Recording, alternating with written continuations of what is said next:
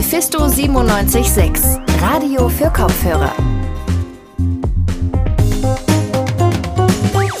Heute mit Lukas Raschke am Mikrofon und natürlich müssen wir heute vor allem das vergangene Wochenende aufarbeiten. Da war nämlich ganz schön was los hier in Leipzig. Die Aktivistinnengruppen Leipzig besetzen und Fight for Your Future haben sich den Kampf gegen Gentrifizierung und für bezahlbaren Wohnraum auf die Fahnen geschrieben. Vom Prinzip her eine gute Sache, aber der Ton macht halt die Musik und der war bei den Demos leider bisschen übersteuert. Polizei und Autonome haben sich in Konnewitz wieder mal nicht ganz gewaltfrei die gegenseitige Abneigung verdeutlicht. Es gab Ausschreitungen und Verletzte und das eigentliche Anliegen der Demos ist dabei leider in den Hintergrund gerückt. Wir haben mit den VeranstalterInnen, der Polizei sowie PolitikerInnen und Anwohnenden gesprochen. Wir besprechen jetzt die verschiedenen Positionen bei uns im Podcast. Schön, dass ihr eingeschaltet habt. Am Freitag und Samstag gab es bei Demonstrationen für bezahlbaren Wohnraum gewaltsame Ausschreitungen in Konnewitz. Was die Menschen in Konnewitz davon halten und was die Polizei Leipzig dazu denkt, hat sich mein Kollege Benedikt Biermann angeschaut. Benedikt, wie ist nach dem Wochenende die Stimmung der Menschen in Konnewitz? Also heute konnte man von den Demonstrationen nicht mehr viel erkennen, aber ich habe mit ein paar Menschen in Konnewitz gesprochen und sie gefragt, was sie von den Ausschreitungen halten. Bei uns dort hier an dem Haus da vorne ist es ja, das haben sie ja auch beschmiert und auch Fenster eingeschmissen. Das hat überhaupt gar nichts mit politischer Meinungen zu tun, das ist einfach nur Randale, zerstören, anzünden. Mit Steinen werfen ist in solchen Situationen einfach super sinnlos und löst ja dann auch immer nur Stress aus. Und zum Beispiel der äh, Leiter der Demo hat auch immer gesagt, Leute, bleibt ruhig, die Demo hier soll nicht dazu da sein, um Gewalt auszuüben. Also großes Unverständnis für die Gewalt und die Ausschreitungen bei den Menschen. Aber wie wurde denn das eigentliche Problem wahrgenommen? Ja, da waren sich fast alle einig. Sie sehen die Wohnungsnot und die Gentrifizierung als ein Problem, gegen welches dringend etwas unternommen werden muss. Ich denke halt insgesamt, der Grund ist ein wichtiger. Also die Mieten in Leipzig gehen in die Höhe ohne Ende und es muss sicherlich was getan werden. Wir haben zum Beispiel innerhalb von fünf Jahren jetzt die dritte, die dritte Mieterhöhung. Ähm, es gibt auch ganz so, so andere Themen von Verkehr über ähm, Baulärm, den wir hier haben. Also es gibt schon viele Aufreger im Viertel. Über sozialen Wohnungsbau, da gab es gar keine richtige Debatte. Hier wurde überhaupt kein bisschen zugehört. Also die Menschen, die du auf der Straße befragt hast, sehen das Problem, aber verurteilen die Ausschreitungen und Zerstörungen. Kann man denn schon sagen, wie die durch die Ausschreitungen entstandenen Sachschäden ausfallen?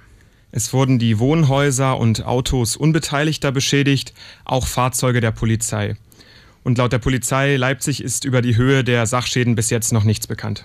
Ja, bei so einer Demo in Konnewitz ist die Wahrscheinlichkeit, dass es zu Ausschreitungen solcher Art kommt, ja irgendwie erwartbar. Was wurde denn unternommen, um im Vorfeld einer solchen Situation vorzubeugen? Die Polizei sieht die Verantwortung hier beim Veranstalter der Demo. So sagt das zumindest die Polizeisprecherin Maria Braunsdorf. Außerdem meint sie, dass die Polizei davon ausgehe, dass eine angemeldete Demo friedlich ablaufe. Deshalb sind wir in solchen Phasen immer mit der Einsatzphilosophie der Deeskalation unterwegs und der Kooperation und der Gesprächsbereitschaft. Und genau diesen Aspekt haben wir auch für das Wochenende verfolgt und mussten nun feststellen, dass diese Friedlichkeit eben nicht gegeben war. Na, das ist ja schon fraglich mit dem Blick auf die vergangenen Jahre, dass man bei einer linken, äh, linken Demonstration in Konnewitz nicht eine Eskalation einplant, oder? Ja, laut Frau Braunsdorf möchte die Leipziger Polizei in Zukunft noch mehr auf die Kommunikation mit den VeranstalterInnen setzen. Und wenn du jetzt schon über die Veranstaltenden sprichst, wie wurden die Demonstrationen und die Ausschreitungen denn von deren Seite wahrgenommen? Im Gespräch mit uns haben die Veranstaltenden bedauert, dass es zu den Ausschreitungen gegen Häuser und Autos von Unbeteiligten kam und als Grund für diese Ausschreitungen sahen sie, dass die Entwicklungen des Wohnungsmarktes und das fehlende Interesse der Politik für Wut bei den Demonstrierenden gesorgt haben. Auch wenn Sie jetzt die Gewalt verurteilen, sehen Sie es eigentlich positiv, dass über dieses Thema berichtet wird. Die Polizei sieht die Verantwortung äh, für die Ausschreitungen ja bei den Veranstaltenden und will hier auf Kommunikation setzen. Wie möchten die Veranstaltenden bei den kommenden Demos denn für einen gewaltfreien Ausgang sorgen? Also hier sehen die Veranstaltenden eben die Polizei in der Verantwortung. Aber bei der äh, vergangenen Veranstaltung beurteilen sie das Vorgehen der Polizei als nicht förderlich, da das Auftreten zu bedrohlich war und einfach den VeranstalterInnen nicht die Möglichkeit gegeben wurde, selber die Situation unter Kontrolle zu bringen. Also die Polizei sieht die Verantwortung bei den Demonstrierenden und diese sehen die Verantwortung bei der Polizei. Nur über eins ist man sich einig, alle wünschen sich mehr Kommunikation und Respekt, damit die nächsten Demos friedlich bleiben können. Und wir bleiben thematisch noch bei den Ausschreitungen am Freitag und Samstag in Konnewitz. Die haben natürlich auch politisch hohe Wellen in Leipzig geschlagen. Leipzigs Oberbürgermeister Burkhard Jung verurteilte schon am Wochenende die Ausschreitungen und sagte, dass man keinen Wohnraum schaffe, in dem man PolizistInnen angreife und Barrikaden anzünde. Doch wie stehen eigentlich die Leipziger Parteien zu den Ausschreitungen? Mein Kollege Maximilian Brose hat sich heute durch die Kreisverbände und Fraktionen in Leipzig telefoniert und mit ihnen darüber gesprochen. Und jetzt ist er hier bei mir im Studio. Hallo Max. Hallo Lukas. Wie positionieren sich denn die Parteien zu den Ausschreitungen? Ja, wenig überraschend lehnen die natürlich alle die Gewalt ab. So verurteilt der Fraktionsvorsitzende der Leipziger Grünen, Tobias Peter, die Gewalt aufs Schärfste und sagt, dass sie nicht zu den Lösungen beitrage. Irene Rudolf Kockert äh, aus der SPD betont, dass es gar nicht gehe, wenn man durch Böllerwürfe Menschenleben gefährde. Und auch für Adam Bednarski von den Linken in Leipzig, der sagt, dass Demonstrationen zwar wichtig seien, aber... Es gibt aber Grenzen und die wurden ganz klar überschritten durch die Angriffe auf Wohneigentum beziehungsweise auch auf Polizeibeamte. Und da sagen wir Demonstrationen ja, Gewalt nein. Das sagt also Adam Bednarski von den Linken. Also verurteilen die rot-rot-grünen Parteien in Leipzig die Gewalt. Ich kann mir vorstellen, dass CDU, FDP und AfD da sicherlich nicht weniger hart mit den Ausschreitungen ins Gericht gehen. Nee, die CDU Leipzig, die schaut mit großem Entsetzen auf die Ereignisse in Konnewitz am Wochenende. Und Andreas Kriegel von der AfD, der hält es für unfassbar, was passiert ist, sagt aber auch, dass es das Problem linksextremer Gewalt in Leipzig schon lange gebe. Es wird aber weggeschaut. Hier ist eine Kuschelpolitik von Seiten auch der Stadtspitze, allen voran unseren Oberbürgermeister Burkhard Jung im Gang seit Jahren, wo weggeschaut wird. Ja, da muss man natürlich jetzt auch dazu sagen, dass es natürlich Ansätze gegen linksradikale Gewalt in Leipzig gibt, wie zum Beispiel die Soko Links, die jetzt ja erst kürzlich gegründet wurde und wo Bundesland und Stadt da eng zusammen dagegen vorgehen. Aber auch Nathalie Mattikau, Kreisvorsitzende der FDP in Leipzig, sagt, dass man in Leipzig den Fokus stärker auf linke Gewalt richten müsse. Außerdem würde die Gewalt, die am Wochenende stattfand, politisch zu keiner Lösung führen.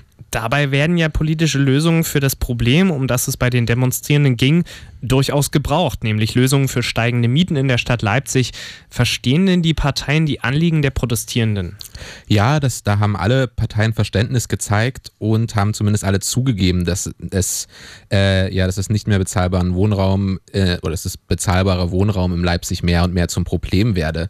Aber die Lösungsansätze, die sehen da unterschiedlich aus. Ja, da kann ich mir vorstellen, dass die Hausbesetzung, die ja den Demonstrationen voranging, sicherlich nicht als Lösungsansatz von den meisten Parteien gesehen wird. Nee, das Haus, das äh, wurde ja auch am gleichen Tag wieder geräumt und da hat die FDP mir gegenüber auch nochmal betont, dass die Räumung ein rechtlich legitim, legitimes Instrument gewesen sei.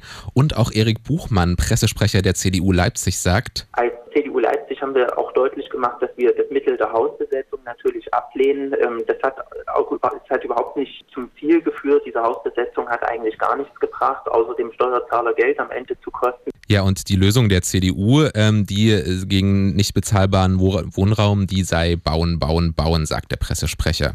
Tobias Peter von den Grünen, der betont, dass es eigentlich schon zu spät sei, wenn ein Haus besetzt werde und man da vorher für Lösungen für bezahlbaren Wohnraum finden müsse. Und Rudolf Kokok von der SPD, die fordert dafür zum Beispiel eine Mietpreisbremse einzuführen. Und das wäre ja was, was man auf Landesebene tun könnte. Auf kommunaler Ebene, da haben jetzt die Linken gefordert, dass Oberbürgermeister Burkhard Jung einen runden Tisch einberuft, an dem dann alle relevanten AkteurInnen über bezahlbaren Wohnraum diskutieren sollen. Damit sind wir auch schon am Ende der heutigen Folge Radio für Kopfhörer Leipzigs Tag im Rückblick. Ich bedanke mich bei Max Brose, Levin Wortmann und Benedikt Biermann. Die waren heute für die Inhalte zuständig. Mehr von uns gibt's für euch auf radiomephisto.de und Facebook, Twitter, YouTube und Instagram. Da könnt ihr auch gern zu verschiedenen Themen mitdiskutieren. Ich sage jetzt Tschüss, mein Name ist Lukas Raschke. Cool, dass ihr dabei wart und bis zum nächsten Mal. Mephisto 976, Radio für Kopfhörer.